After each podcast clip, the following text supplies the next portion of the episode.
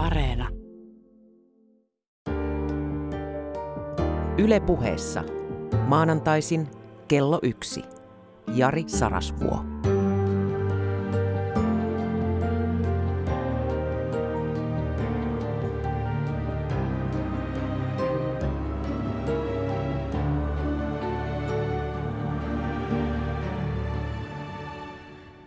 Sinä olet rakas ja tarvittu ystävä. On totta, että tarvitsen sinua noin yleensäkin, mutta tänään erityisesti katsos. Laskin, että viimeisen 12 päivän aikana olen viettänyt yhden sellaisen päivän, että en ole ollut joko lavalla tai linssin edessä. Olen siis tehnyt katseen alla kovassa paineessa töitä liikaa. Ja nyt kun ihan kohta alkaa marraskuu, se kuoleman kuukausi, jolloin ennen lunta kaikki on kuollutta ja synkkää, kaamos vyöryy päälle. Ja ainakin minulla käy niin, että mikään määrä D-vitamiinia ja jumppaa ja muuta joogaani ei auta, voimat alkavat huveta. Ja kun siihen yhdistää ää, kohtuuttoman ja pikkuhiljaa myöskin sillä tavalla progressiivisesti kertyvän rasituskuorman, stressikuorman, alkaa sattua. Ja kun alkaa sattua, niin alkuun siitä selvii raivolla. Eikö niin, viha on voimavara siinä, missä empatiakin. Se ottaa kestämään nälkää ja erilaisia pelottavia ja jännittäviä tilanteita tai kipuja, mutta lopulta käy niin kuin on käynyt nyt. Eli tämän seuraavat ehkä 80 minuuttia, mitä tässä nyt menee, mua ei satu, koska olen yhteydessä sinuun. Mutta sen jälkeen sattuu taas, niin kuin pari-kolme viimeistä päivää sattunut. Ja täytyy sanoa, että silloin kun alkaa muut voimavarat olla lopussa eri syistä, vanhuuden, sairauden, jonkun kohtalokkaan elämänkäänteen tai sitten vaan niin kuin kohtuuttoman työkuorman takia, niin eh, niitä kaikkien parhaita tapoja lievittää kipua on pyrkiä yhteyteen toisen ihmisen kanssa. Mutta tämä aihe puhuttelee minua aivan erityisesti tänään, koska tänään puhutaan energiasta, siis sellaisesta energiasta, jolla ihminen kykenee vastaamaan haasteisiinsa ja kytkeytymään niihin inhimillisiin voimavaroihin ja vielä semmoisella tavalla, että se elämä ei koverra häntä ontoksi, vaan että syntyy kestävää hyvinvointia. Elämä itsessään on uhkapelia, ja tämän uhkapelielämän idea on manipuloida todennäköisyyksiä omalle puolelle. Niin kuin sanotaan, beat the game. Eli me ihmiset emme tätä halua mielellämme myöntää, mutta elämä on enimmäkseen satunnaisuuksia. Silloin kun on hedelmöittymisen hetki, niin siellä arvotaan suotuisten ja ei niin suotuisten ominaisuuksien tämmöinen, niin, hedelmöittymisen hetkellä on aivokuoriarpajaiset, jotka tietenkin koskee sitten myös, myös koko kehoa. Jotkut saa hyvän sujuvan, virkeän suolen ja jotkut saa laiskan suolen, jotkut saa jopa tulehdusherkän suolen. Ja silloin kuule vissi ero, ainakin sitten kun päästään keski-ikään.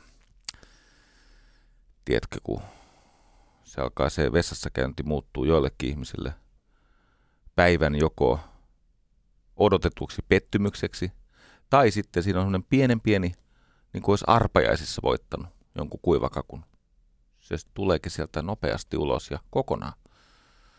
Iso merkitys. Minua on siunattu mm, erittäin ketterällä suolella, että jos sua kiinnosti tämä, niin haluan tämän sulle ihan näin avoimuussyistä kertoa.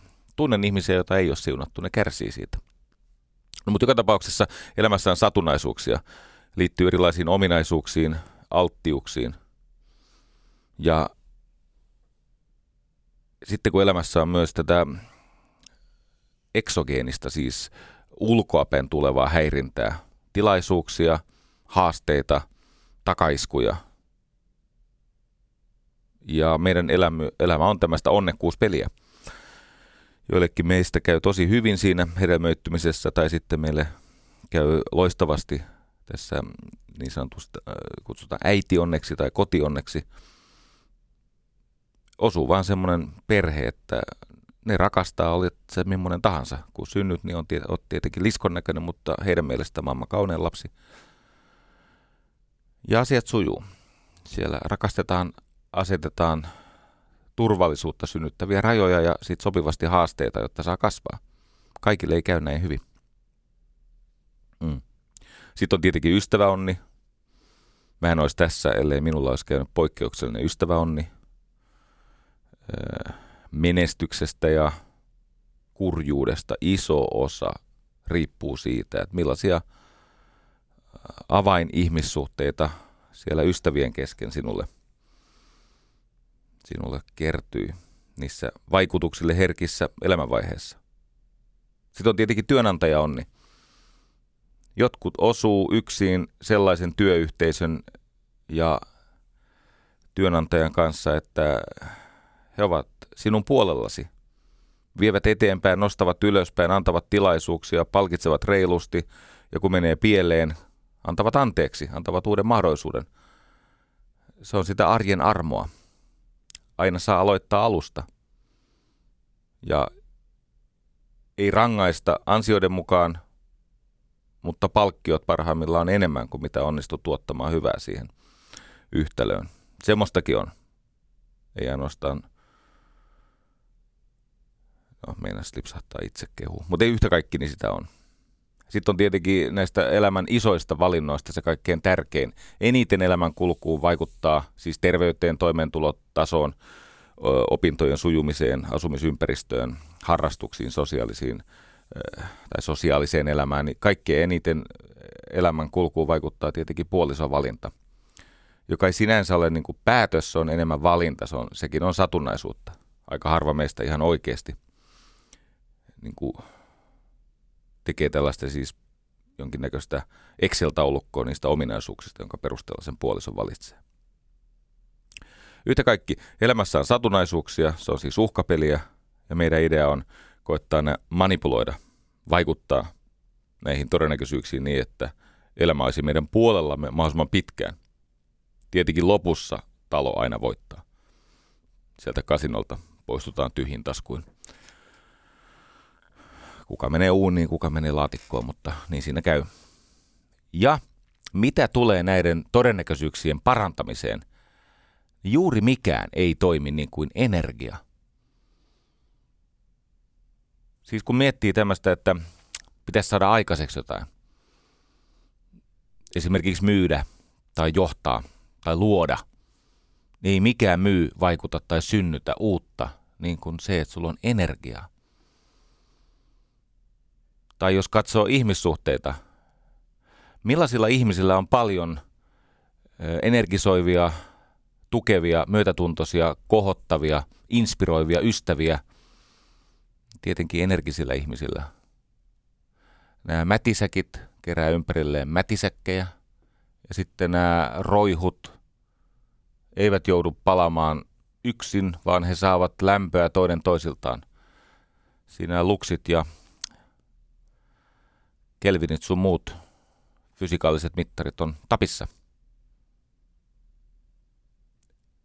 Itse asiassa energia vaikuttaa terveyteen valtavasti. Sekä siihen, että kykenee elämään sellaista elämää, joka ennaltaehkäisee näitä yleisimpiä matkan varrella lopulta vastaan tulevia sairauksia tai terveyden vajaatiloja – että energia vaikuttaa totta kai myös siihen, että jos tulee joku onnettomuus, putoaa katolta tai joutuu liikenneonnettomuuteen tai tulee yllättävä sairaus, niin mikä on toipumusennuste? Energialla on valtava vaikutus.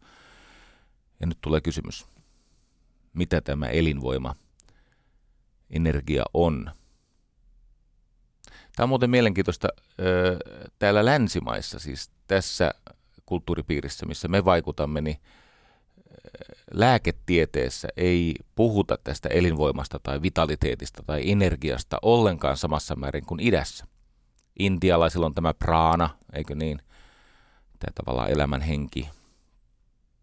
Japanilaiset puhuu kiistä, ja sitten sen kiinalainen versio on chi. Siellä tämä energian käsite on paljon isompi osa terveyttä kuin meillä.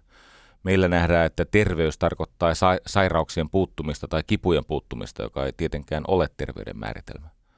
Terveyden määritelmähän on toimintakyky. Siis kyky ilmasta itseään omien tarpeidensa mitassa.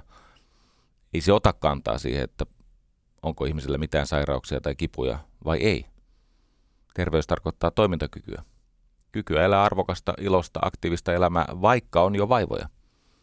Esimerkiksi siinä elämän viimeisellä kuudesosalla, jota jotkut kutsuu vanhuudeksi. Niin, mitä siis energia on? Se on kyky ammentaa, eli kytkeytyä, ja kyky kohdentaa, eli suunnata, voimavaroja, siis resursseja, kulloisenkin haasteen edessä niin, että syntyy sitä kestävää hyvinvointia. Mä sanon tämän uudestaan, kun tuli vähän pätkittyä sitä omaa määritelmää. Energia on kyky ammentaa ja kohdentaa voimavaroja kulloisenkin haasteen edessä niin, että syntyy kestävää hyvinvointia, eikä ainoastaan itselle, vaan muille. Koska ihminen ei ole niin kuin lähtökohtaisesti ensisijaisesti yksilö tai tämmöinen erillinen olento, vaan tosiasiassa – lähes kaikki kärsimys meillä johtuu tästä erillisyyden harhasta. Jos katsot sitä, mitä, mikä elämässä on kurjaa, katso tarkkaan ja raaputa vähän sitä kurjuuden olemusta, niin sieltä hyvin läheltä tai suoraan takana olevasta ö, syytekijäjoukosta, niin sieltä joutuu lähes, löytyy aina tämä erillisyyden harha. Se aiheuttaa kurjuutta. Ihmiset kuvittelevat olevansa yksin ja irti. Eli silloin kun puhutaan kestävästä hyvinvoinnista, tarkoitetaan tietenkin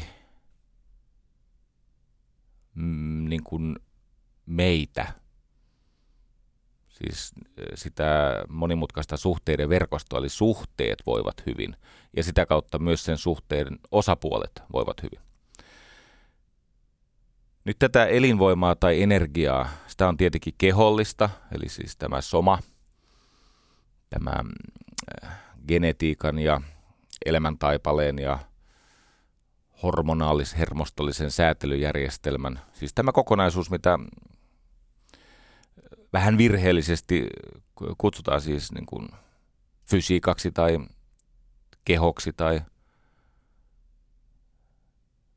virheellisesti sen takia tietenkin, että mielen ja kehon erottaminen on paitsi turhaa ja harhaanjohtavaa, niin se on myöskin mahdotonta.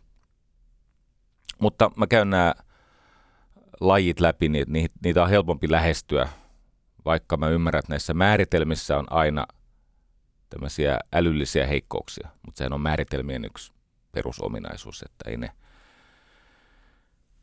jos ne olisi kaiken kattavia, niin ne olisi niin pitkiä, että ei niitä oikein jaksaisi kunnolla. Yhtä kaikki meillä on näitä energialajeja, on kehollinen, eli tavallaan tämä fyysinen energia. Sitten on emotionaalinen, joka liittyy siis eh, tunneelämään, sen eri muotoihin ja erityisesti alitajuntaan tai tiedostamattomaan.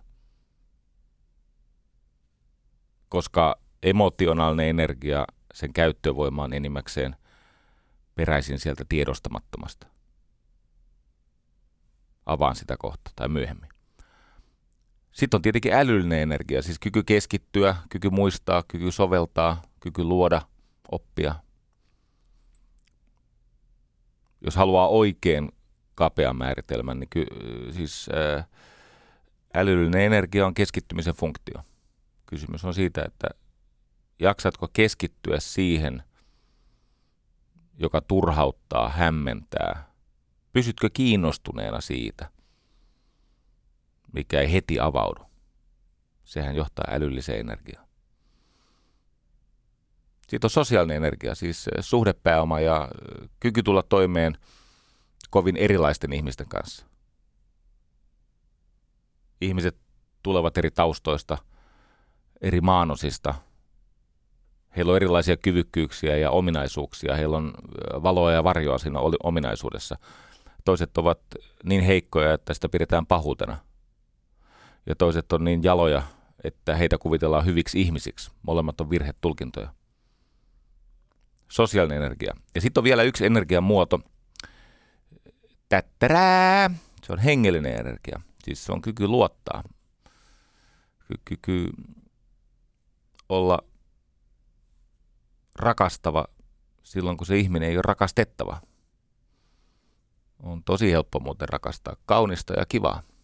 Mutta rakastapa sitä, joka on ruma ja kurja. Eikä ei mitenkään ansaitse sitä sun myötätuntoa ja anteeksiantoa ja semmoista luottavaista, lämmintä kiintymyssuhdetta. Rakastapa sitä, joka haisee pahalta ja puhuu rumasti. Hmm.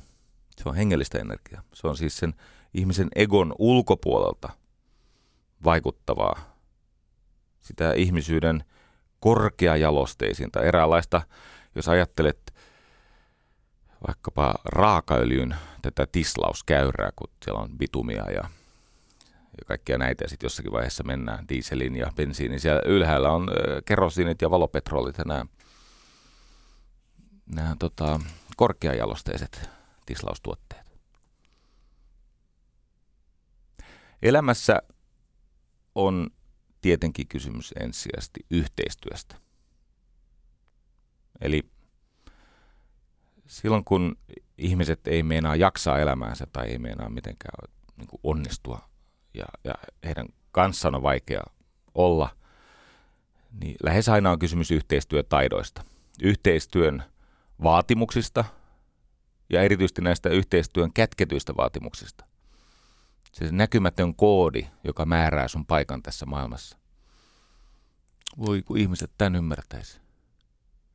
On siis näitä eksplisiittisiä, ilmeisiä, julkilausuttuja, näkyväksi tehtyjä vaatimuksia yhteistyölle.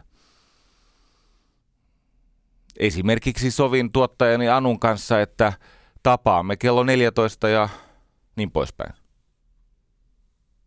se on joku tämmöinen aikatauluun liittyvä asia tai on, on tietenkin, joskus on oletus, että tietyt lailliset tai prosesseihin liittyvät vähimmäisvaatimukset ovat kunnossa. Esimerkiksi jos olet lentäjä, niin e, e, et voi tulla krapulassa lentämään sitä, sitä isoa lentokonetta, jossa on matkustajia. Et pitää oikeasti puhaltaa nollat. Ja se on tämmöinen sääntö, joka on tehty selväksi, eikö niin?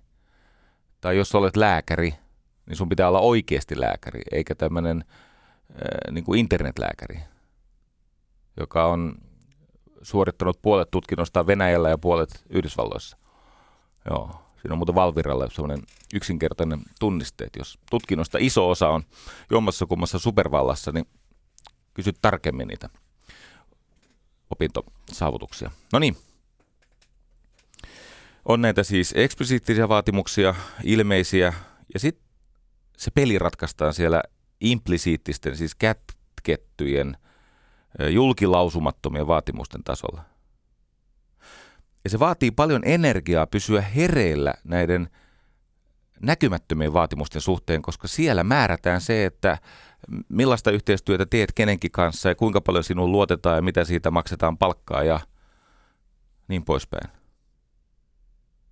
Eli elämässä on kysymys ensisijaisesti yhteistyöstä, sen vaatimuksista ja hedelmistä. Nyt mä en puhu pelkästään palkasta, vaan osa niistä hedelmistä on muita työsuhteeseen tai yhteistyöhön kuuluvista eduista. Mukavia ihmisten kanssa tehdään mukavia juttuja. Ja sitten jos jotain menee pieleen, niin kaikki on pitkämielisiä. Ja anteeksiantavia ja, ja paikkailee sun virheitä, koska se on sen pelin henki. Siellä on hyvä työterveydenhuolto ja sitten kun joutuu tekemään liikaa asshoileille työtä, niin vaikka se on lakisääteistä tämä ennaltaehkäisevä työterveydenhuolto, niin ei siellä ole mitään. Se on ihan selvää, että on ammatteja, jossa ihmisten terveys hitaasti luisuu heikommaksi ja on ammatteja, jossa ihmiset pysyy todella toimintakykyisenä ja elämäniloisena pitkälle siis eläkkeelle jäämisen jälkeen, koska heistä on huolehdittu siinä välissä, eikö niin? No niin, tämä hyvä yhteistyö, jonka pelin säännöt ovat usein salaisia, ne pitää ottaa selvää. No se, luo, se luo perustan paremmalle tulevaisuudelle, tietenkin. Siis tulevaisuus on vielä olematon, mutta jos sulla on vahva yhteistyöpohja perusta, niin, niin totta kai siinä käy hyvin. No nyt hyvä yhde, yhteistyö, se on kolmen energian tulojoukko. Kun ajattelet mitä tahansa semmoista, ei sen tarvitse olla palkkasuhde tai ö, työsuhde, se voi olla mikä tahansa yhteistyömuoto, se voi liittyä vapaa-ajan harrastuksiin tai vapaaehtoistyöhön, se voi liittyä tota, perheelämään. Mutta laadukas, vankan perustan luova, hyvä yhteistyö koostuu kolmesta energiasta tai niiden tulojoukosta. On heimoenergiaa, se on tätä sosiaalista pääomaa. Siis sitä, että ne, joilla on valta, haluavat käyttää valtaansa sinun hyväksesi. Ne, joilla on kapasiteettia ja kykyjä ne venyy sinun eteesi, koska sä teet vastaavan heille. Heimoenergia, eli että et ole koskaan yksin. You never walk alone. Joo. Ja siinä on semmoinen erikoinen juttu, että kun se heimoenergia on vahva, niin se ei ole ainoastaan sen yhteistyön välittömässä yhteydessä, vaan se koskee kaikkea. Ovet avautuu ja sinua kohdellaan kunnia vieraana – aina vaan isommissa saleissa, jossa on yhä kirkkaammat valot.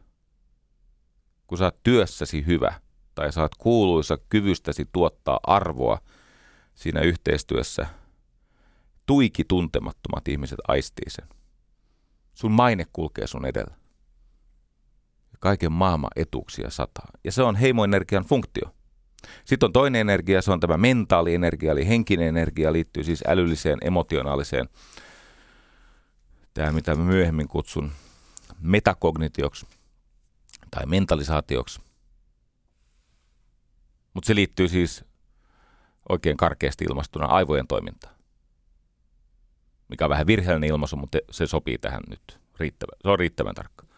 Sitten on kolmas energiamuoto ja se on tämä kehollinen jaksaminen. Siis se, että Kivut ja sairaudet ja väsy ei estä sua tekemästä sitä, mitä sä haluat tehdä, etkä sä jää toivottomasti jälkeen, vaikka se palautuminen hetkellisesti on puutteellista. Se on sit, kun meillä on tämä instrumentti, tämä, minkä kautta me tätä elämäämme täällä tietoisessa osassa hiilikiertoa toteutamme. Ja näistä kolmesta energiasta, kun huolehtii käänteisessä järjestyksessä, alkaa sujua – Okei. Okay. Älä hermostu. Mä menen kohta tarinaa ja sitten mä palkitsen sua jollakin asiattomuuksilla. Ja, ja, ja tota, tämä on alku on ehkä vähän käsitteellistä, mutta ei tämä ole ylivoimasta enää tässä vaiheessa yhteistyötä. Jos joku, joku aloitti tänään, niin no, voi olla, että tämä jää lyhyeksi tuttavuudeksi. Mutta olet tervetullut pysymään mukana – hamaa loppuun asti. Sieltä löytyy sieltä areenasta varmaan jo 80 tuntia eri teemoista. Tätäkin teemaa olen sivunut aikaisemmin, muistaakseni keväällä 2013. Kehollinen energia, eli se kyky käyttää omaa kehoa kestävästi, ketterästi ja vahvasti, on peräisin suhteesta stressiin, eli rasitukseen. Laajemminkin voidaan sanoa, että jos terveys tarkoittaa toimintakykyä, niin mistä tämä toimintakyky tulee? Se tulee suhteesta stressiin, eli työkuormaan. Avaan sitä kohta juurta jaksain ja ihan arkisilla sanoilla.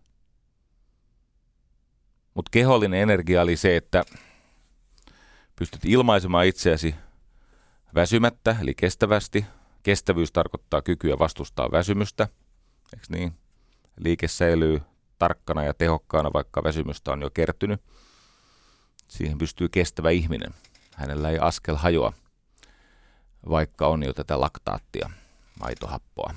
Kestävyys on kykyä vastustaa väsymystä. Sitten sanoo, että ketteryys, siis se on koordinaatiota, se on tasapainoa, se on, se on kyky tehdä vaikeita asioita elega, elegantisti, siis sulokkaasti.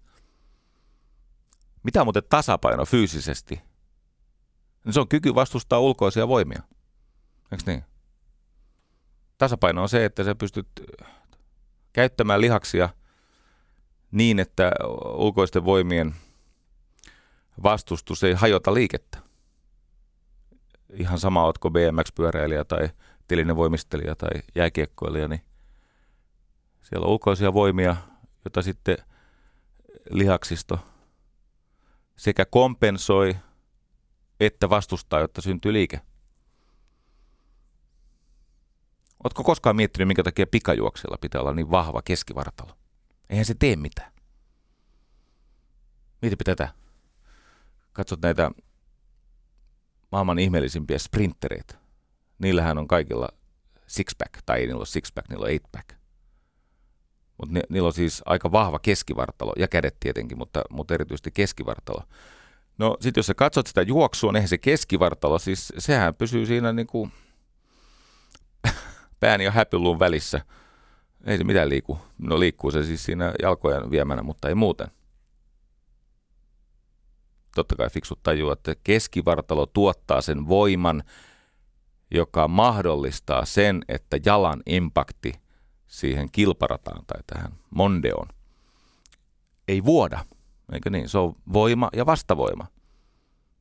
Newtonin peruslaki. Jokaista voimaa vastaa täsmälleen yhtä suuri voima, mutta suunnaltaan päinvastainen.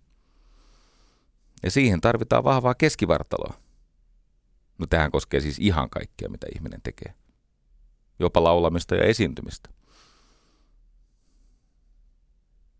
No mitä on voiman? Se on kyky, kyky tuottaa siis keskittynyttä voimaa kasvavaa kuormaa vastaan. Yhtä kaikki, tämä kehollinen energia, se on peräisin suhteesta stressiin.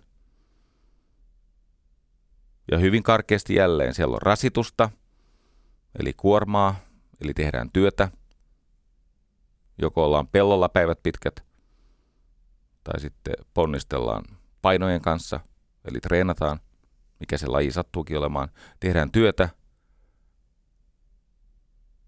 ja se taas edellyttää, että on enemmän laadukasta ravintoa, mutta kun nämäkään ei riitä, jotta tämä hormonaalinen ja hermostollinen kokonaisyhtälö pysyisi kasassa, niin tarvitaan lepoa, palautumista. Rasitus, ravinto, lepo. Entäs mentaalinen eli henkinen energia? Jos kehollinen energia on peräisin suhteesta stressiin, niin mikä on se mentaalisen energian lähde?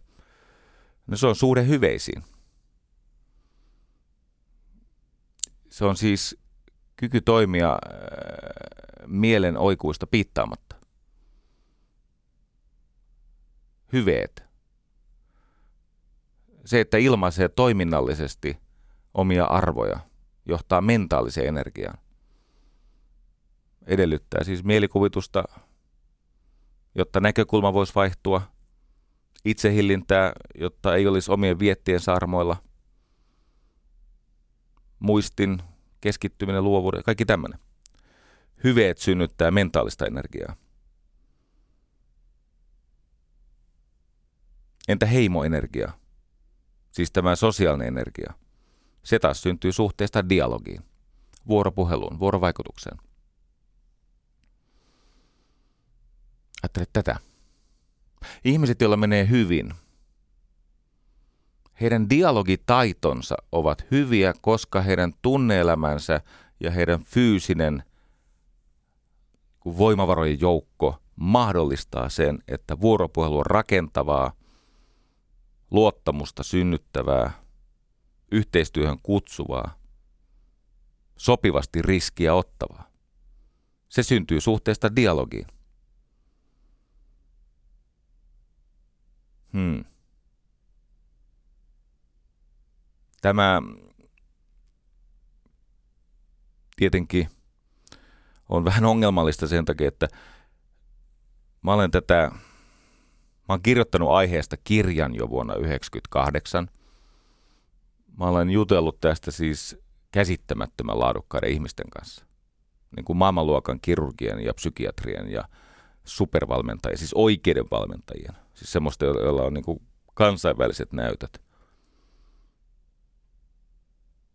Ja tietenkin tämä kuulostaa, tämä mun puhe vähän tämmöiseltä reduktiiviselta, eli että mä palautan niin, että mä pelkistän sen niin osasiin, sen kokonaisuuden.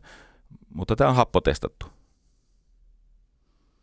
Ja sitten kun joku pudottelee, että tämä elimistöllinen energia on peräisin suhteesta stressiin ja se syntyy taas rasituksen, ravinnon ja palautumisen yhdistelmästä, niin joo, se nyt menee läpi, jos sä oot lukenut jotain valmennusopasta. Mutta sitten kun ruvetaan jo puhua, että miten muka henkinen energia, siis älyllinen ja emotionaalinen energia, eli kyky käyttää voimavaroja haastettuna niin, että syntyy kestävää hyvinvointia siinä yhteistyön kontekstissa, miten muka se on peräisin hyveistä?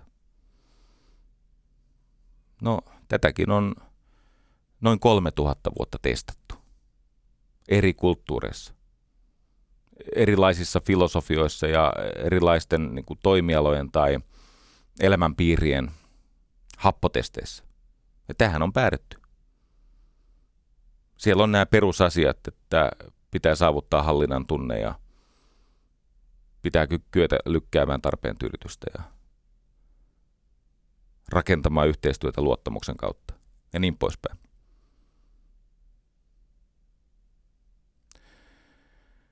Kerron tarinan. Tämä ehkä auttaa. Öö, vähän yllättävää, mutta tästä henkilöstä kuulin sen varsinaisen niin kuin, ö, totuuden vasta kaksi vuotta sitten. Mutta ö, Gallup, joka tekee siis tutkimuksia, tämmöisiä väestötutkimuksia, haastattelututkimuksia.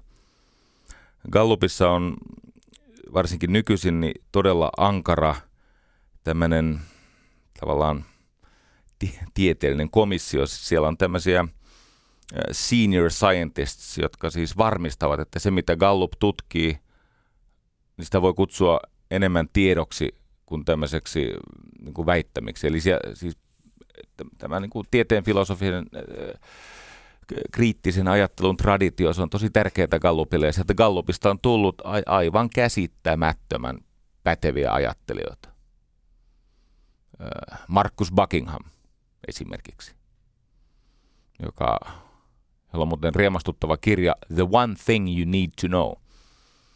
Yksi asia, jota sun tulisi tietää, niin hän on sen valtavan tilastollisen ja tutkimuskirjallisuusosaamisen perusteella etsinyt elämään näitä kiinnostavimpia asioita ja sitten koettanut löytää sen yhden syytekijän, joka selittää ja ylläpitää menestystä siinä otsikossa, mistä, mitä käsitellään enemmän kuin kaikki muu. Eli mikä on se tärkein vaikuttava tekijä, joka auttaa myös ymmärtää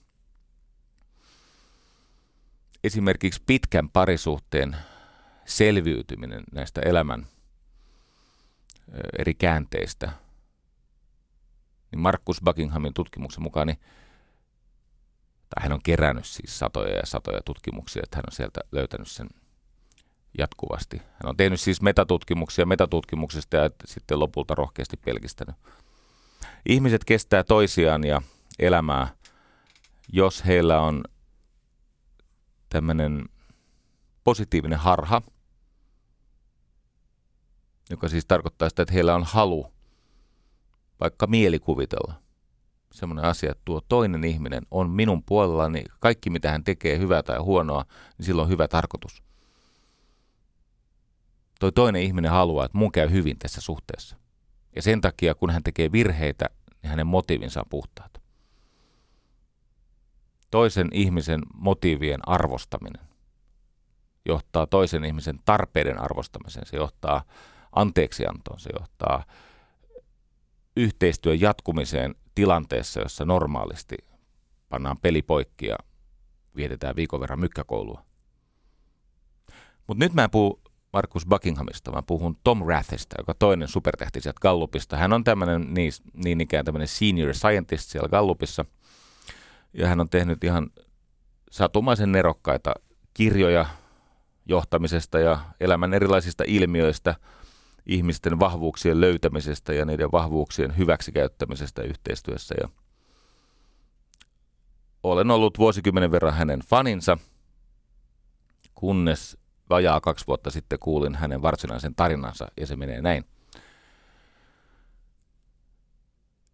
Kun Tom Rath oli 16-vuotias, hän on edelleen muuten 16-vuotiaan näköinen, se on kummallinen juttu, ja ehkä tämä, mitä kohta kerron, selittää vähän sitä, mutta hän siis näyttää 16-vuotiaalta, vaikka hän on aikuinen mies ja kaksi lasta ja onnellisesti naimisissa ja todella menestynyt siinä tutkijan tehtävässään. Kun hän oli 16-vuotias, hänen näkönsä alkoi heiketä. Eli hänen näkökenttään alkoi tulla semmoisia niin mustia möykkyjä. Ja hän meni tietenkin lääkärin tästä hätääntyneenä, kun toisella silmällä ei nähnyt enää juuri mitään ja hän tykkäsi pelata baseballia ja kaikkea muuta tällaista ja paljastui, että siellä silmähermossa on valtava kasvain – jota yritettiin vuoron jäädyttää hengiltä ja sitten keittää hengiltä. Eli lasersäteellä ja jollakin muulla tämmöisellä, en edes tiedä miten niitä jäädytetään, jotain pakkasnestettä sinne pannaan. Mutta yhtä kaikki, niin se ei onnistunut, hän, hänen silmänsä sokeutui, mutta se varsinainen huono uutinen ei ollut se, että menetät näkösi tästä toisesta silmästä, vaan se, että hänellä on erittäin harvinainen geneettinen häiriö – nimeltään VHL, von Hippel-Lindau. Se on geneettinen häiriö, jonka saa, siis se on periytyvä, ei kauhean voimakkaasti periytyvä, mutta siis yksi neljästä miljoonasta neljästäsadasta tuhannesta ihmisestä saa sen häiriön, ja se tekee ihmisestä tämmöisen syövän kasvatusalustan, eli hän saa kaiken aikaa syöpiä. Hänen, äh, siis tämä häiriö, tämä VHL, von Hippel-Lindau, oireyhtymä tukahduttaa tai sammuttaa semmoisen geenin, joka normaalisti ihmisillä ö, tappaa näitä aivan alkuvaiheen karsinogeenisesti kasvavia soluja. Eli terveet ihmiset eivät sairasta syöpää ennen kuin vasta joskus. Sen takia, että niin kauan kuin energiaa riittää ja terveys on kunnossa, niin, niin meidän kehossa on itse asiassa joukkogeenejä, jotka jatkuvasti havaitsee näitä anomaalisesti kasvavia solukkoja ja tappaa niitä. Mutta hänellä ei ole tämmöistä. Se siis tarkoittaa sitä, että häneltä löytyy milloin syöpä haimasta, milloin munuaisista, milloin selkärangasta, milloin aivoista, milloin testikkeleistä. Hän on selvinnyt ties kuinka monesta syövästä, koska hän on jatkuvasti, ähm, häntä skannataan niin paljon kuin uskalletaan niissä skannauksissa on sellainen riski, että se säteilyaltistus on lopulta se, johon kuolee. Ja, ja tota, mutta hänellä on, öö, hän on siis, nyt en osaa sanoa minkä ikäinen on, mutta helposti löytyisi, jos olisi tehnyt kotiläksynsä. Hän siis elää. Hän on hyvin tuottelias. Ja, ja, ja tota, elää ihan täyttä elämää ja hänellä on valtava motiivi, ei niinkään välttää kuolemaa, vaan pysyä elossa, jotta saisi seurata kahden tyttärensä taivalta tässä maailmassa. Ja hän kirjoitti, että en ole lääkäri, en ole ravitsemustieteilijä, en ole liikuntafysiologia, minä olen vain potilas. Mutta se, mitä hän jättää kertomatta, on se, että hän on potilas, jolla on supervoimat.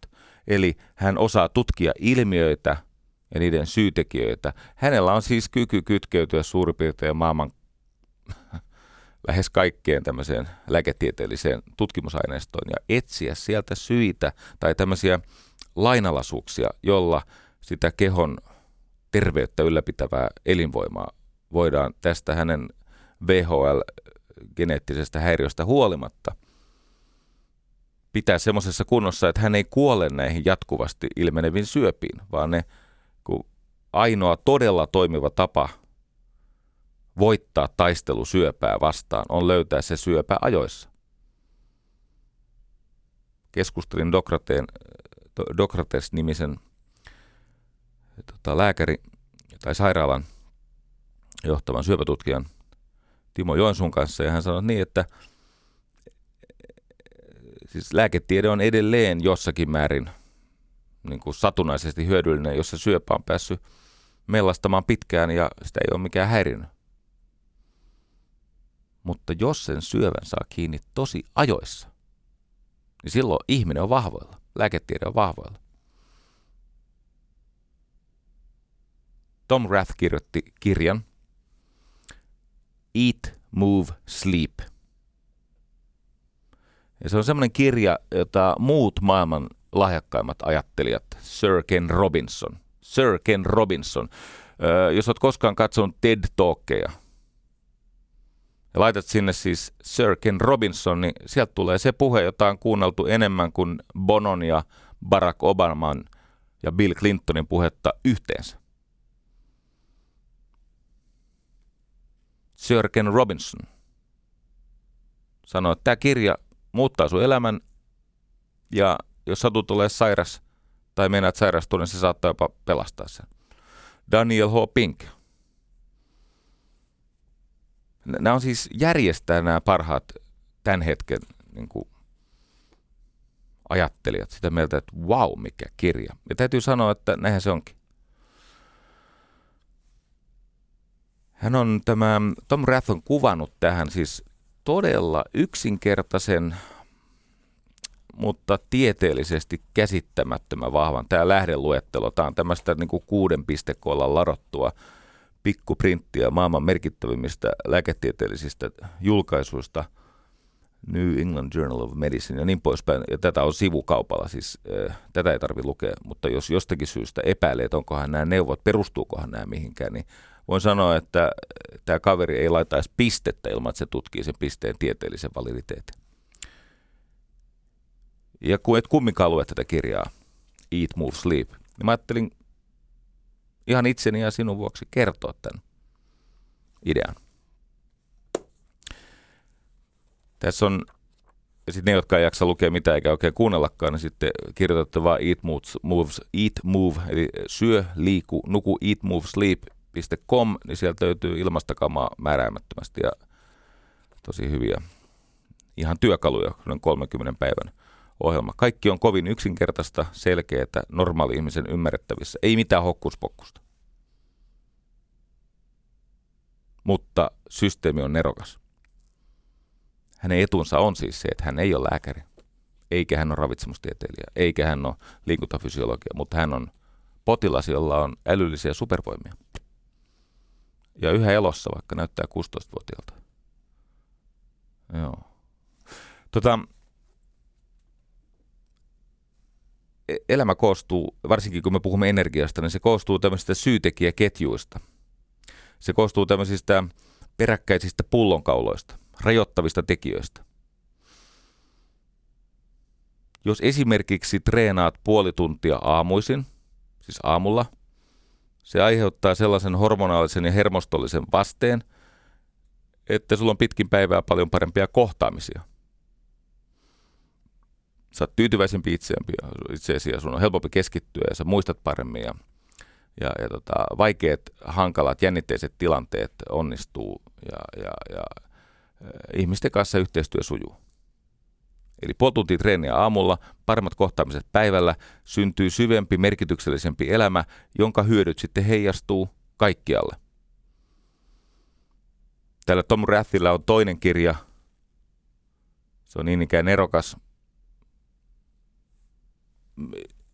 Sen nimi on Are You Fully Charged? Are You Fully Charged? Se on, se on eräänlainen, en mä osaa sanoa, se jatkokirja, mutta – hän on vienyt se ajattelu vielä pidemmälle. Tämä on tuoreempi. Mutta se aja, siis mitä tämä tarkoittaa, tämä kirjan otsikko? Se tarkoittaa sitä, että otko, niin kuin, onko akku täynnä? Riittääkö virta? Eikö niin? Onko Teslassa potkua jäljellä? Ja hän tekee tämmöisiä kolmijakoja. jotta olisi helppo hahmottaa se monimutkainen keskinäisriippuvainen syheröinen systeemi. Tässä onko akkusi täynnä, en mä tiedä, sitä ei sitä ole käännetty, mutta jos olisi, niin ehkä sen voisi vaikka niin kääntää. Are you fully charged? Niin hän toteaa, että se, että akku on täynnä ja elämä on hyvää, täyttymyksellistä, energistä, terveellistä, niin siellä on kolme tekijää. Ensin on tämä energia, eikö niin, että jaksaa ja on virtaa ja asiat ei ole määräänsä vaikeampia. Ensimmäinen on energia, johon me kohta palataan. Toinen on vuorovaikutustilanteet. Ihminen on jatkuvassa jännitteisessä vuorovaikutussuhteessa ympäristönsä erilaisiin tekijöihin, erityisesti toisiin ihmisiin –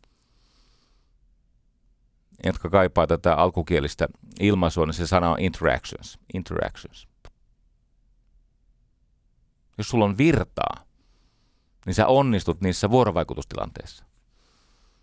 Eli semmoiset ihmiset, joilla on valta jotenkin sua auttaa, viedä eteenpäin, palkita, ne on sun puolellasi. Energia, vuorovaikutus tai vuoropuhelu, mikä se onkaan se sulle sopiva – käsite. Ja sitten kolmas on merkitys. Ihminen luo merkityksiä jatkuvasti ja me etsimme mielekkäitä merkityksiä. Elämän tarkoitus on pyrkimys, jonka toteutumisesta syntyy syveneviä mielekkäitä merkityksiä. Eikö ole nerokas määritelmä? Ai ei. No mutta se on mun mielestä hyvä, kun mä en itse keksinyt sen. Mutta se itse asiassa toimii. Elämän tarkoitus on pyrkimys, eli elämällä on suunta. Siellä on jotain etappeja. Elämä ei ole anarkiaa, se ei ole kaaosta. Ihminen etsii mielekästä suuntaa, jatkumoja. Elämän tarkoitus on pyrkimys, jonka toteutumisesta, se, että me saavutamme niitä etappeja päivittäin, viikoittain ja niin poispäin, kuukausittain, vuosittain. Elämän tarkoitus on pyrkimys, jonka toteutumisesta syntyy syveneviä siis jatkuvasti henkilökohtaistuvempia, siis semmoisia, että ne menee syvemmälle siihen sun identiteettiin, syntyy syveneviä, mielekkäitä merkityksiä. Muuten ei jaksa, muuten ei huvita. Palataan tähän Tom Rathin Eat, Move, Sleep malliin. Hän toteaa useankin tutkimukseen viitaten, että, kuuntele tarkkaan, 90 prosenttia ihmisistä voisi elää 90-vuotiaaksi aktiivista elämää yksinkertaisilla elämäntapamuutoksilla. Eikö aika monen lupaus? Se saattaa jossakin eläkeyhtiössä nyt aika tämmöinen kylmä, vahtomainen hiki nousta siihen ylähuolelle. Mutta toden totta, siis ei ole biologisia, geneettisiä syitä sille – että ihminen ei kykenisi melko todennäköisesti elämään 90-vuotiaaksi aktiivista elämää. No onko se sitten 88, 87 vai 93, niin se nyt ei ole tässä olennaista. Tämä on helppo muistaa. 90 prosenttia ihmisistä voi siellä 90-vuotiaaksi yksinkertaisilla elämäntapamuutoksilla. Ja älä nyt minua usko, älä radiota usko, eikä ääniä päässä, Osa ihmisistä muuten ei kykene erottaa radiota ja ääntä päässä. Mistä muuten tiedät, että se on ääni päässä eikä radio? No siitä, että sä et ole kuukausi maksanut sähkölaskua ja edelleen lähetys jatkuu. Se ei ole päällä se radio. No, mutta yhtä kaikki täällä on hyvät lähdeviitteet ja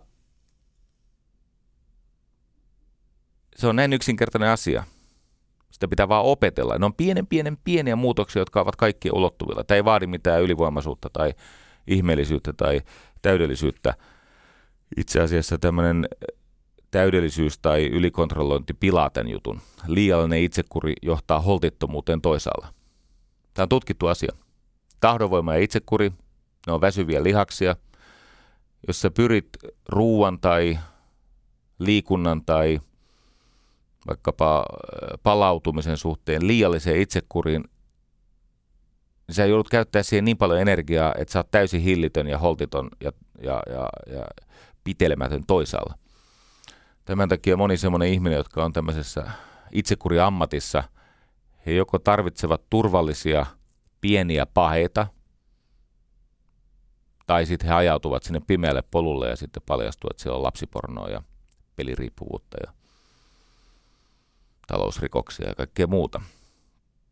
Eli en nyt tässä esitä ratkaisua, joka perustuu itsekuriin ja tahdonvoimaan, koska näihin liiallinen turvautuminen johtaa aina erittäin vakaviin elämäntapaongelmiin, joista se ihminen välttämättä ei ole edes tietoinen. Siinä saattaa olla jopa semmoinen ongelma, että hän ei ole täysin tajuissaan, kun hän toteuttaa sitä pimeää puolta. No mutta kolme. Tom Rath, syövän kasvatusalusta, jolla on tutkijan supervoimat. Kolme yksinkertaista neuvoa ja sitten se tietenkin syvenee, mutta mennään nyt ensin tämä kehys läpi. Numero yksi, syö hyvää ruokaa sopivasti. Eikö niin? Syö hyvää ruokaa sopivasti. Voin käydä kohta läpi, mitä on hyvää ruokaa ja sopivasti. Kaksi. Tee passiivisuudesta vihollisesi. Öö, ahkerakaan treenaaminen ei riitä, täytyy puuhata, täytyy pysyä aktiivisena, täytyy istua vähemmän, täytyy maata vähemmän, täytyy pysyä jaloillaan enemmän, täytyy kävellä, seistä, nostaa kantaa, puuhata, leikkiä, kontata. Älä kuvittele, että kova crossfit suojelee sua passiivisuudelta.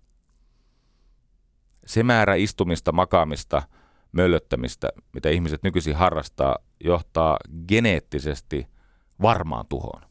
Siis meillä yksinkertaisesti ne rasva-aineenvaihdunnan välttämättömät geenit, ne, ne sammutetaan pois käytöstä, jos möllöttää. Homehduttaa sitä persettä. Eli numero kaksi, tee passiivisuudesta vihollisesi.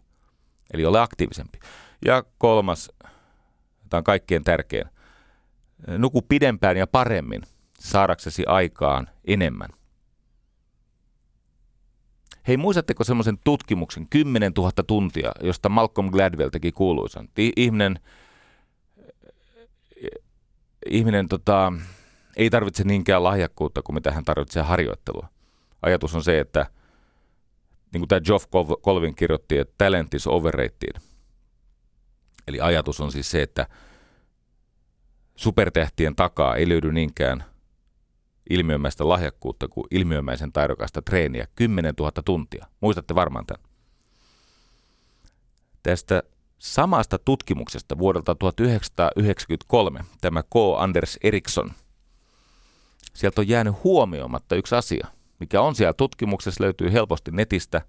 Nämä superhuippusuorittajat, kun hän tutki jalkapalloilijoita ja viulisteja ja shakin pelaajia ja tämmöisiä – nämä huippusuorittajat nukkuvat huomattavasti enemmän, melkein kaksi tuntia enemmän kuin tavalliset tallajat.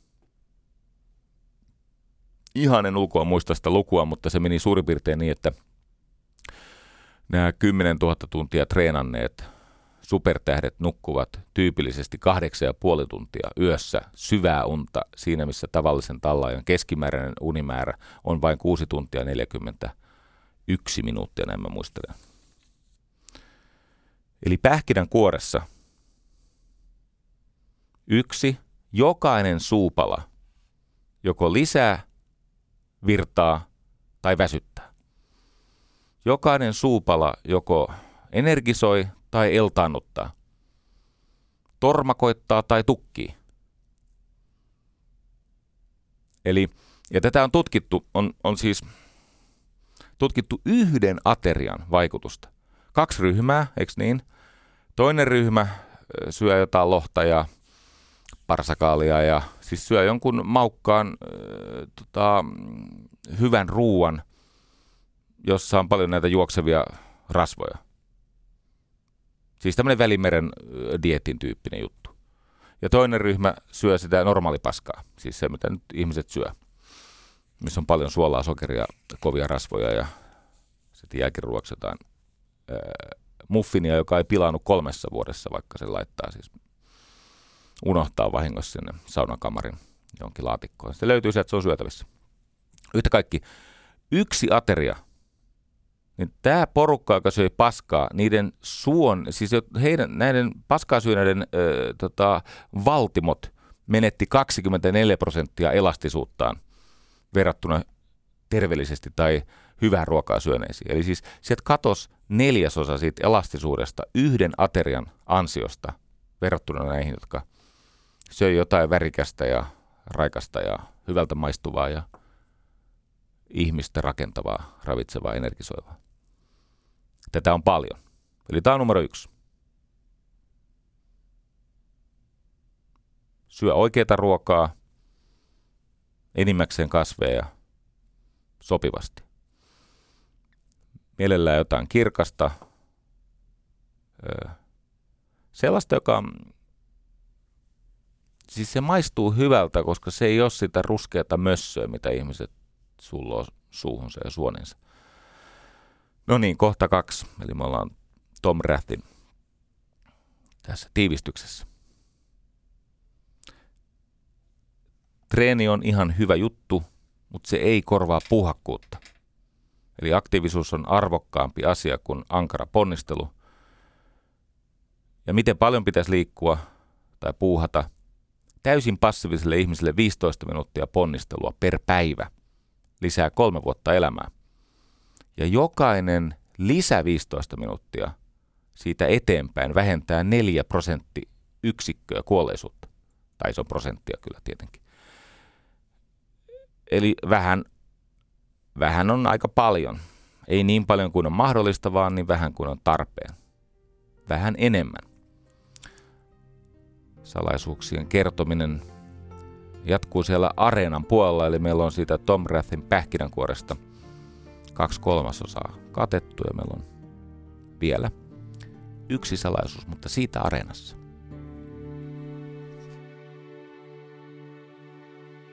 Yle puheessa Jari Sarasvuo. Ja se yksi salaisuus yli muiden on uni. Täällä Yleisradiossa, jossa tehdään myös sivistävää ohjelmaa, lähinnä radion puolella. oli tällainen lääkäri, jonka nimen olen kauhukseni unohtanut. Hän on siis unitutkijalääkäri. Ja hän nykyisin, siis hän auttaa univaikeuksisia ihmisiä. Ei ole Markku Partinen nyt tällä kertaa. On, on, on tota, olisiko etunimi alkanut koolla. Pyydän anteeksi, herra lääkäri, koska se mitä annoit minulle ja maailmalle – velvoittaisi minua kohtelemaan sun sua kunnioittavammin, mutta en nyt pysty parempaan. Mutta muistan kyllä, mitä sanoit. Se oli niin hyvä juttu, että pysähdyin siis äh, parkkihallissa kuuntelemaan varmaan puoli tuntia sitä keskustelua, kun se oli niin laadukasta. Hän on siis aloittanut unihäiriöisten ihmisten auttajana. Nykyisin käytännössä kaikki hänen työaikansa menee huippuurheilijoiden auttamiseen – Nopein ja varmin keino nostaa urheilijan kuntoa on laittaa hänen yöunensa kuntoon. Mikään treeni tai ruokavaliomuutos ei vaikuta sen urheilijan suorituskykyyn ja kuntoon, vamma-alttiuden vähenemiseen, siis kaikkeen siihen, mitä ammattiurheilija tarvitsee voidakseen tienata vanhuuden turvaa sillä urheilumenestyksellään – mikään ruo- ravinto ja treeni ei vaikuta, tai muutokset ravinnossa ja treenissä eivät vaikuta yhtä paljon kuin syvä, riittävä uni.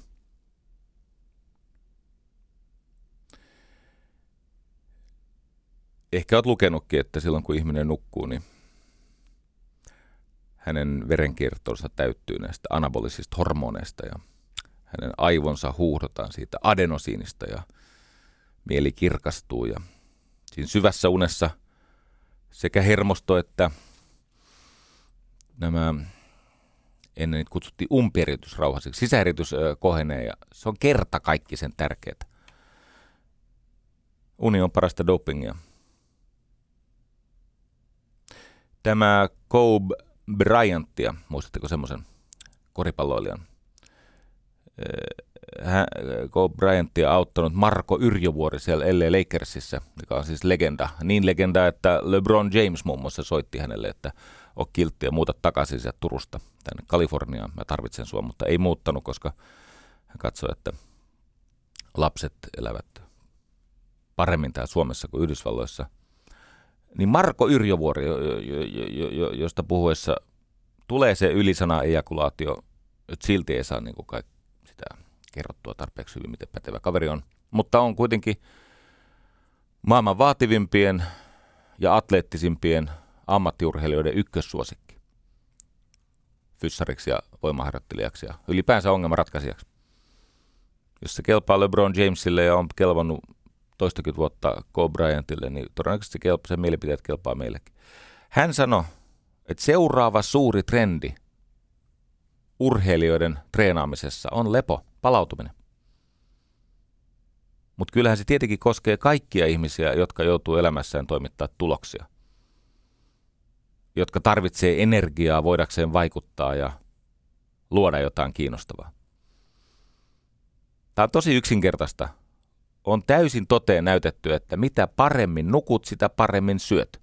Mitä huonommin nukut, sitä enemmän paskaa syöt. Jos nukut todella huonosti, syöt itse tuhoisesti paskaa. Hyvä, että et lasinsiruja ja ties vaikka mitä verran, rautanauloja.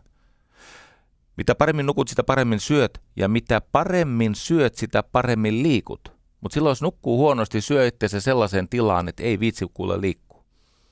Hyvä nukkuminen tarkoittaa sitä, että treenit onnistuu. Niin kuin suuri Jarmo Riski sanoi, että sen jälkeen kun ihminen on löytänyt itselleen sopivan urheilulajin – eniten sen ihmisen kehittymiseen vaikuttaa se, että hän päättää, mihin kellon aikaa minä harjoitukseni teen. Kuuntele tarkkaan. Jarmo Riskillä on kuitenkin se 21 arvokisamitalia. Nyt Lahdesta tulee lisää. Hän on jossakin määrin kyvykäs. Ja olen seurannut häntä siis kirjaimellisesti hajuetäisyydeltä nyt kahdeksan vuotta. Ja tajusin lopullisesti, miten keskinkertainen mä olen valmentajana verrattuna Jarmo Riskiin. Sieltä tulee välillä niin käsittämättömän nerokkaan yksinkertaista. Ja sitten kun sitä tutkii, niin se on syvällistä. Nehän totesi näin, että joo, ihmisen on hyvä treenata, eikä niin monista syistä.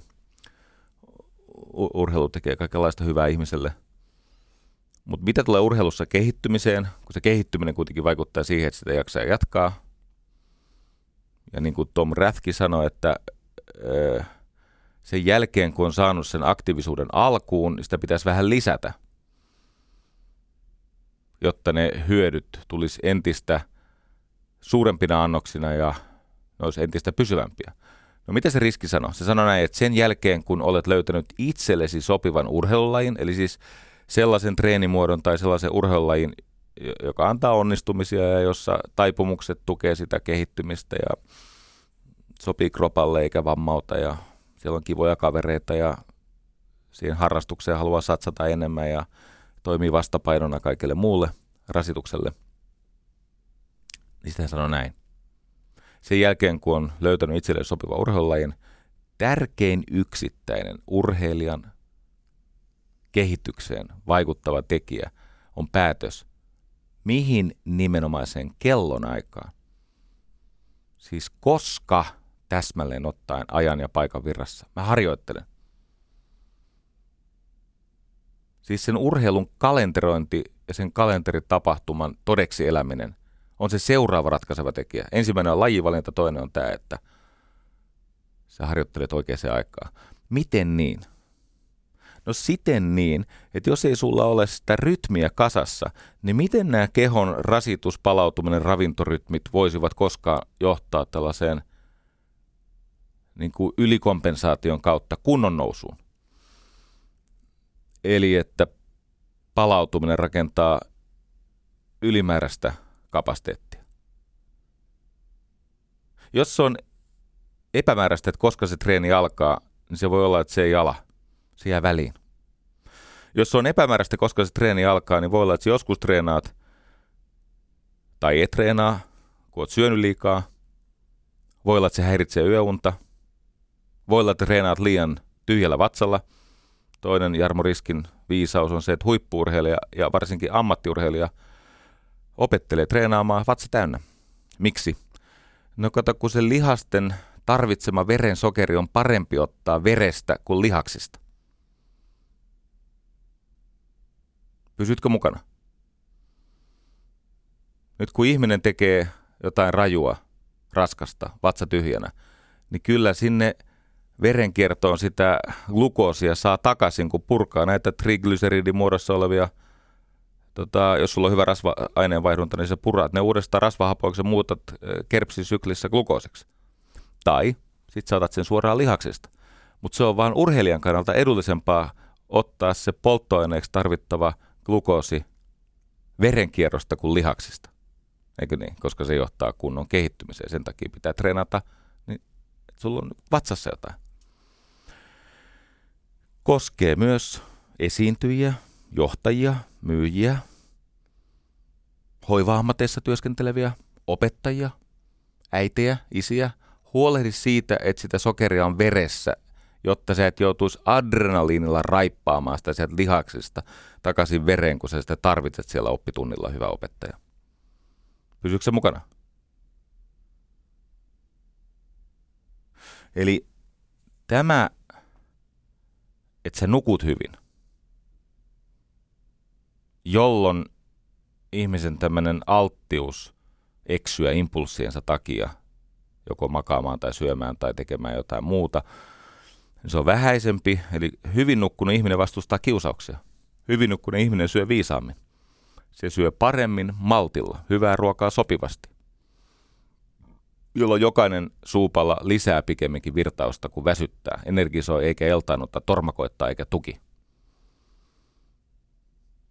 Sitten kun se treeni on paikallaan, siinä on järkevä, sopiva progressio, vaihtelu, niin alkaa kuolleisuus todeta, tai siis loitota kun ihmiset sanoo, että aina ei jaksa. Ei tarvitsekaan jaksaa. Itse asiassa se liiallinen itsekuri on ongelma, mutta kun sä rakennat sen pelin niin, että sä et ole kurinalainen, vaan sä oot tavanalainen. Tavat kantaa, kuri kuluttaa. Ole siis tavanalainen, älä ole kurinalainen. Jos sä joudut itse kurilla tekemään tärkeät asiat sen elämän niin kuin arjen rytmissä, niin se loppuu. Ja kun se loppuu, niin sä oot niin heikoilla, että saatat vahingon takaisin ja sä ylikompensoit semmoisella mielihyvällä, että sulla ei ole varasia.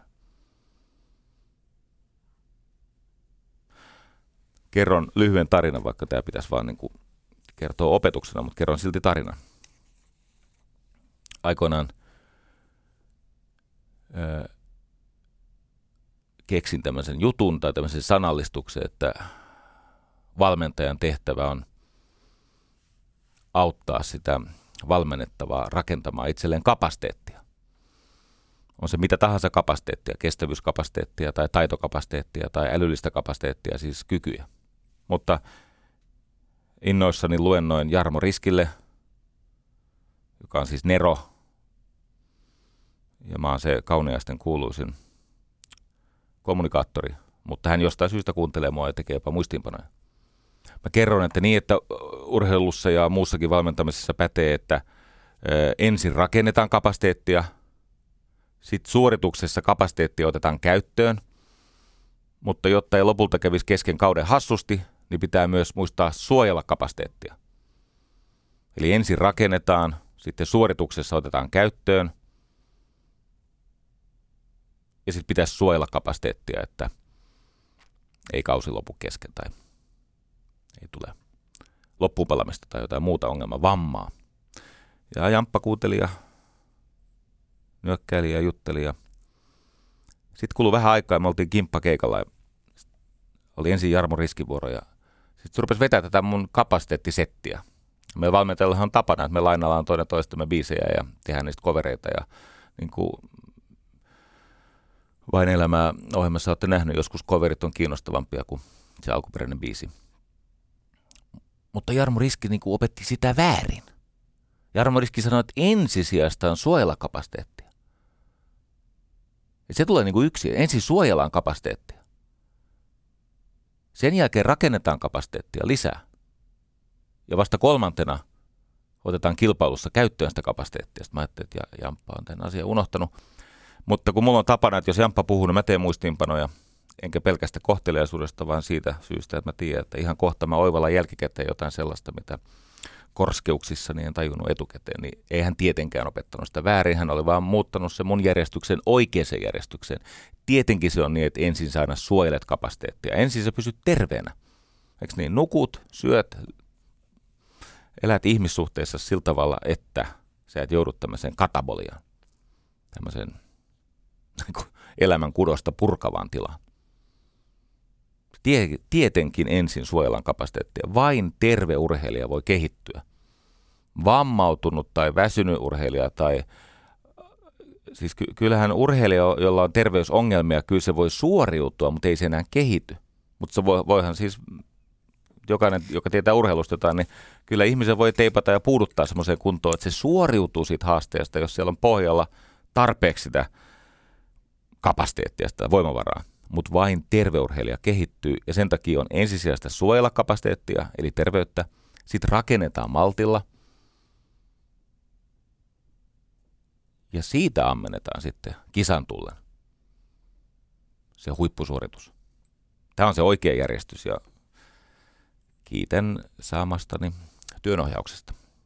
Varsin pätevää. Mm.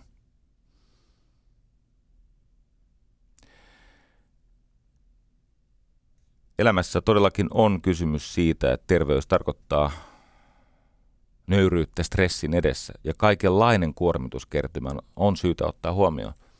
Ei kaikki kuormitus ole fyysistä, siellä on myös sosiaalista kuormitusta ja, ja muista tämä, innostus on stressitila. Oletko koskaan ajatellut? Innostus. Se, että sä oot kovin innostunut, se on stressitila. Se on kuluttava tila. Rakastuminen on stressitila itse asiassa intimiteetti ja läheisyys, siis oksitosiini on stressihormoni. Sitä ei vaan ajatella. Ja sen takia viisas ihminen, joka on kiinnostunut siitä elämän niin kuin kokonaisyhtälöstä, niin hän on hereillä tämän kuormituksen suhteen. Opetan tässä asioita, joita en itse meinaa oppia, vaikka ikä on jo 51 ja Moni on maksanut näistä opeista, mutta ei se tarkoita, että mä niitä osaisin toteuttaa. Semmoista on elämä. Mutta toden totta, floatilan jäljiltä ihminen on samalla tavalla palautumisvajeessa kuin sen perinteisen rasituksessa katsottavan stressialtistuksen jäljiltä. Tota, niistä asioista, mitkä meitä auttaa, mä käyn muutaman jutun läpi.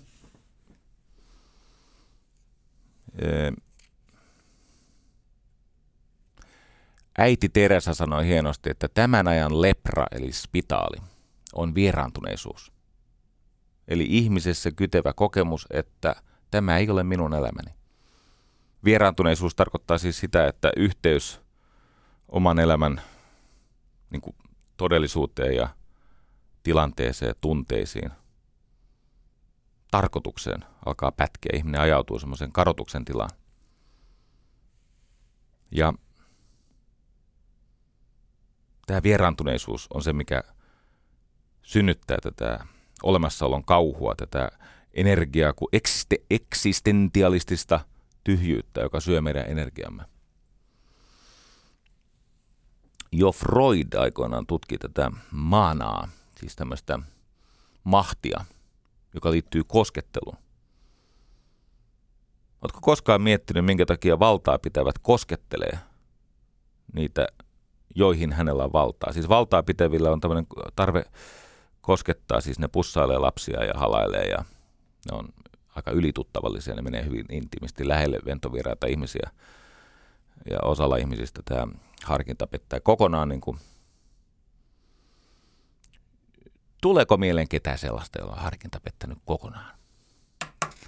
No ja yhtä kaikki, niin siinä koskettelussa – tämä maana, tämä mahti, jossa valtaa pitävä tai se, joka on vahvassa valta-asemassa, se, se siirtää tämmöistä niin kuin terveyttä hoitavaa niin kuin näennäisesti. Oikeasti siinä tapahtuu vallanvaihtoa tai siirretään valtaa vahvemmalta heikommalle. jotta sidotaan se ihminen itse. Ja se on jännä juttu, että kun ihmistä koskee oikein. Mä luin yhden semmoisen tutkimuksen vuodelta 1981, jossa tämmöinen tota, miespuolinen terapeutti auttoi siis mielenterveysongelmiin ajautunutta prostituoitua. Ja, ja siinä terapiasuhteessa tapahtui tämmöinen vahinko, tai siis semmoinen molempien huomaamatta, niin se miesterapeutti, miespuolinen terapeutti koski tätä prostituoitua semmoisella kevyellä, myötätuntoisella, ei-seksuaalisella tavalla, niin kuin, kuin ihmistä voi koskea. Siis ei, ei kaikki koskeminen ole tietenkään erottista. Ja mitä tapahtui, niin se terapeutti koki, että nyt hänet hyväksytään ihmisenä, eikä hän ole vaan se niin kuin kaupan kohde ja, ja, ja tämä tota, toisten ihmisten pornograafisten fantasioiden ruumiillistuma, vaan hän, hänet nähdään lempeyden arvosena, että tämä on niin kuin hyvä, että se hänessä, hänelle tuli sellainen olo, että nyt käynnistyy jotain hyväenteistä muutosta ja kannustavaa. Sitten alettiin tutkia tätä, että miten tämä liittyy energiaan, tämä tämmöinen vuorovaikutusenergiaan, tämä koskeminen. Ja, ja, ja päädyttiin siihen, ja tietenkin tämä keissi, mistä tämä lähti, on vähän hankala, koska siinä on prostituoitu ja miespuolinen terapeutti ja no, no, no, ei saa koskea. Mutta tietenkin jo Freud tajusi, että siinä on vallan luovuttamista. Siinä on tämä mana, tämä maaginen yhteys. Tätä on siis mallinnettu – Ensin ihmisille syntyy yhteinen kokemus, ne on vaikka samalla bussimatkalla tai syö samassa ruokalassa. Ja sitten syntyy yhteinen elämys, eli he ovatkin yhteisellä illallisella, johon jo liittyy jotain syvästi henkilökohtaista ja Eikö niin tämä ensimmäisessä vaiheessa tämä vegetatiivinen, eli siis autonominen hermosto, se mennä ruksuttaa omaa tahtiaan, mutta sitten tuleekin se yhteinen elämys, eli ensin yhteinen kokemus. Vegetatiivinen, siis tarkoittaa sitä, että se ihminen on siinä omassa systeemisessä tilassa, missä sehän on. Joko häiriintyneenä tai ei häiriintyneenä, joko siellä on tasapainoisen autonomisen hermoston sympaattisen ja parasympaattisen puolella, tai sitten ei. Mutta sitten tulee se yhteinen elämys, jossa syntyykin interferenssi, siis syntyy tämmöinen ihmisten tavallaan energiat vaikuttaa toisiinsa, valta-asetelmat vaikuttaa toisiinsa – ja silloin siis taipumus vahvistaa näitä kokemuksia. Ja silloin siinä tapahtuu tunnesiirtoa, tämä transferenssina on tavallaan toistessa vastakohtia, älä häirinyt nyt. Ja parhaimmillaan se johtaa siihen, että syntyy tämmöinen hetkellisesti tämmöinen symbioottinen suhde, jossa molempien olemassaolo on hetkellisesti tilassa, jossa toista tarvitaan, jotta voisi olla itse olemassa. Tämä on vieraantuneisuuden eräänlainen vastaprosessi. Ymmärrän hyvin, että se ei niin kuin ihan näin kömpelöllä esityksellä välttämättä tota, he, heti valkene, mutta kiinnostuneet tutkii eteenpäin. No mitä me tarvitsemme, jotta tämä voisi onnistua? Lupasin lähetyksen alussa, että puhun lyhyesti mentalisaatiosta – Mä oon väärässä varmaankin ja mä kiitän, jos saan tästä korjaavaa palautetta, niin kuin joskus lähetyksissä niin esiintyy joidenkin mielestä virheellistä ja sitten ihan oikeastikin puutteellista tietoa. Ja, ja tota, otan sen, niin kuin sanoin, nöyrästi ja kiitollisesti vastaan silloin, kun en saa tilaisuutta nokkeloida, koska mielestäni olen enemmän oikeassa. Mutta olen siinä käsityksessä, että tässä niin kuin ihmistä eheyttävässä terapia tutkimuksessa tämä mentalisaatio on aika tuore ilmiö. Siis mä oon siinä käsityksessä, että sitä on ruvettu vakavasti pohtimaan vasta 90-luvulla niin kuin terminä. Mentalisaatio, joka on muuten, se on jotain sukua siis metakognitiolla. Mitä se tarkoittaa? Se on kyky aistia, ennakoida – ja säädellä sekä omia että toisen ihmisen tunnetiloja. Se on siis taju oman mielen toiminnasta suhteessa toisten ihmisten mielen toimintaan. Se on sitä, että ihminen tulee tietoiseksi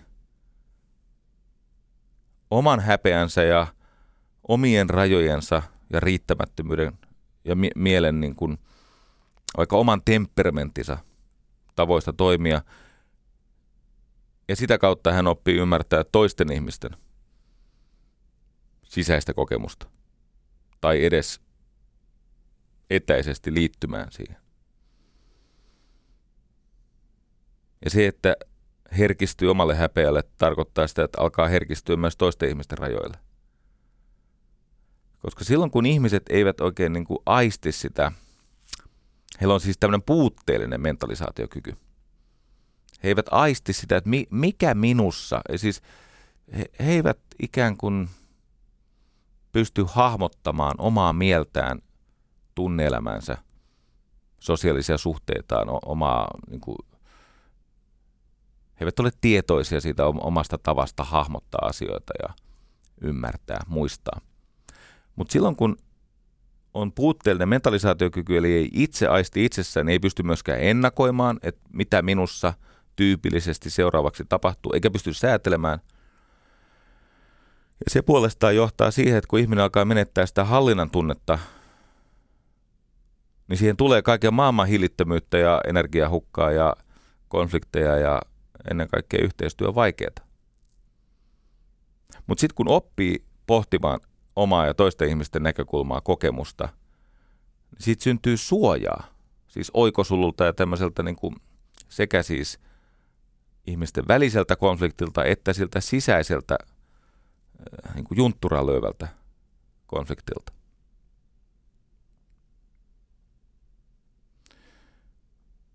Nyt lapsen tai alastatuksessa olevan aikuisen mentalisaatiokyky – niin se voi kehittyä silloin, kun hän on tekemisissä riittävän mentalisaatiokyvyn omaavan toisen aikuisen kanssa, siis vuorovaikutuksessa.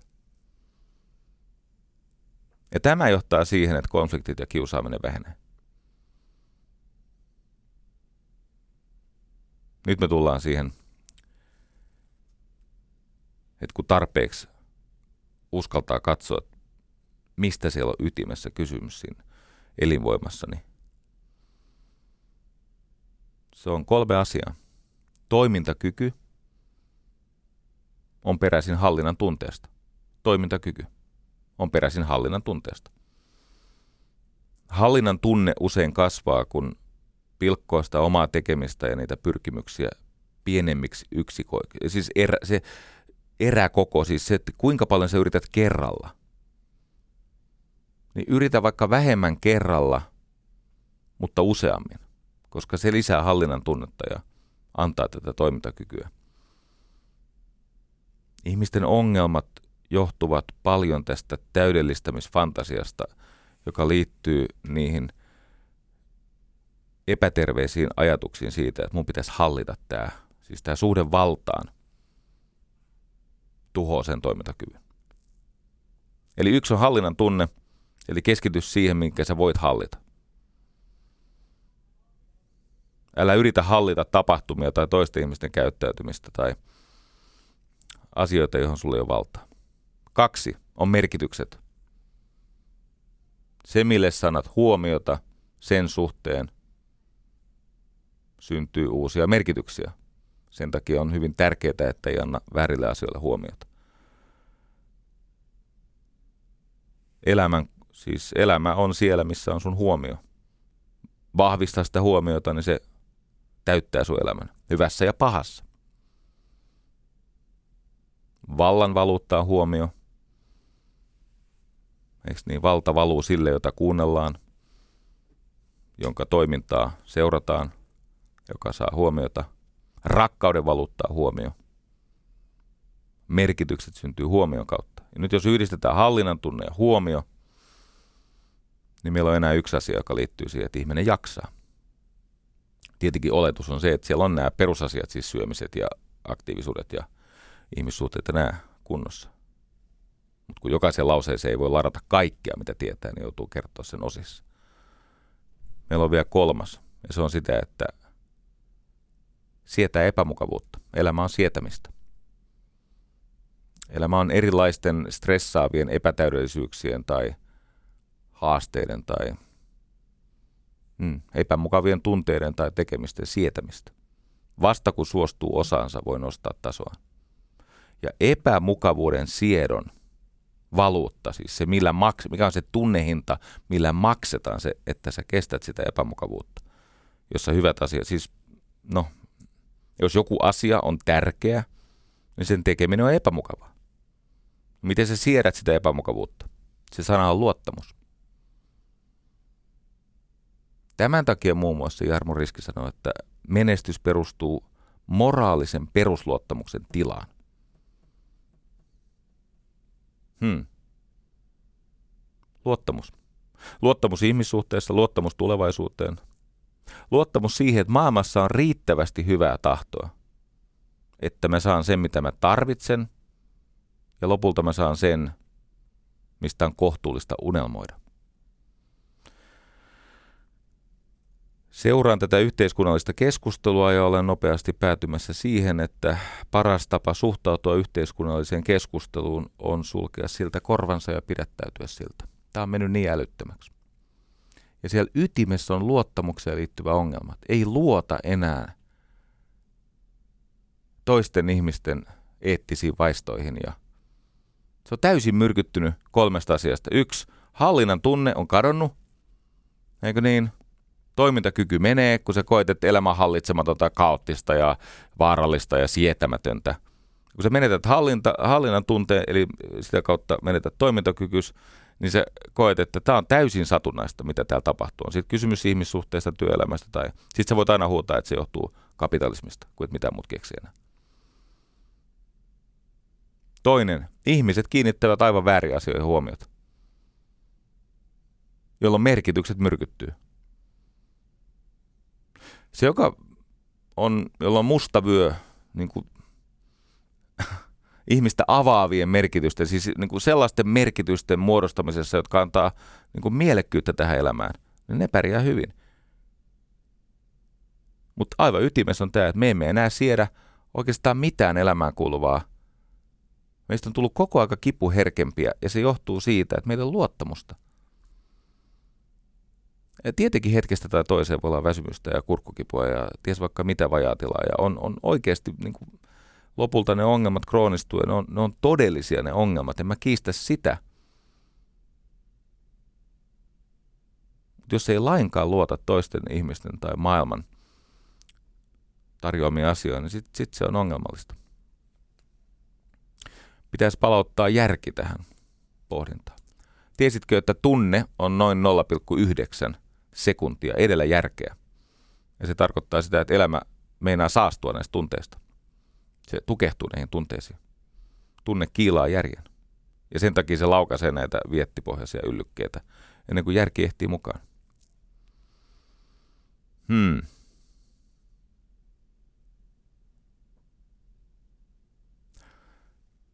Palautan loppuun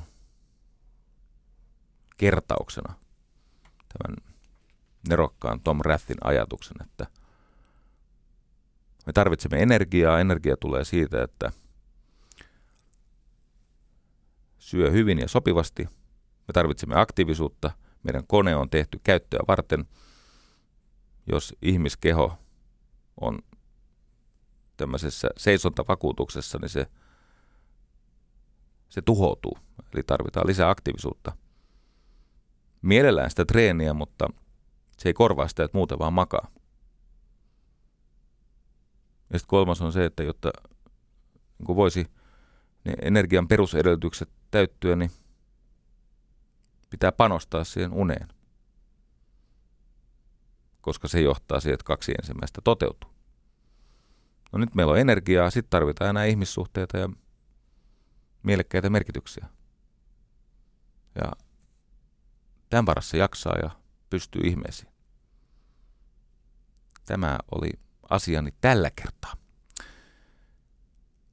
Ei käsi mitään, että marraskuu tulee. Nyt täytyy vaan niin kuin jatkaa, jaksaa hetken taistella sitten. Tulee vähän valoa lisäävä lumi ja Eikä aikaakaan, kun päivä alkaa taas pidetä. Muutama kymmenen sekuntia päivässä. Kiitos tästä ja hyvää viikkoa.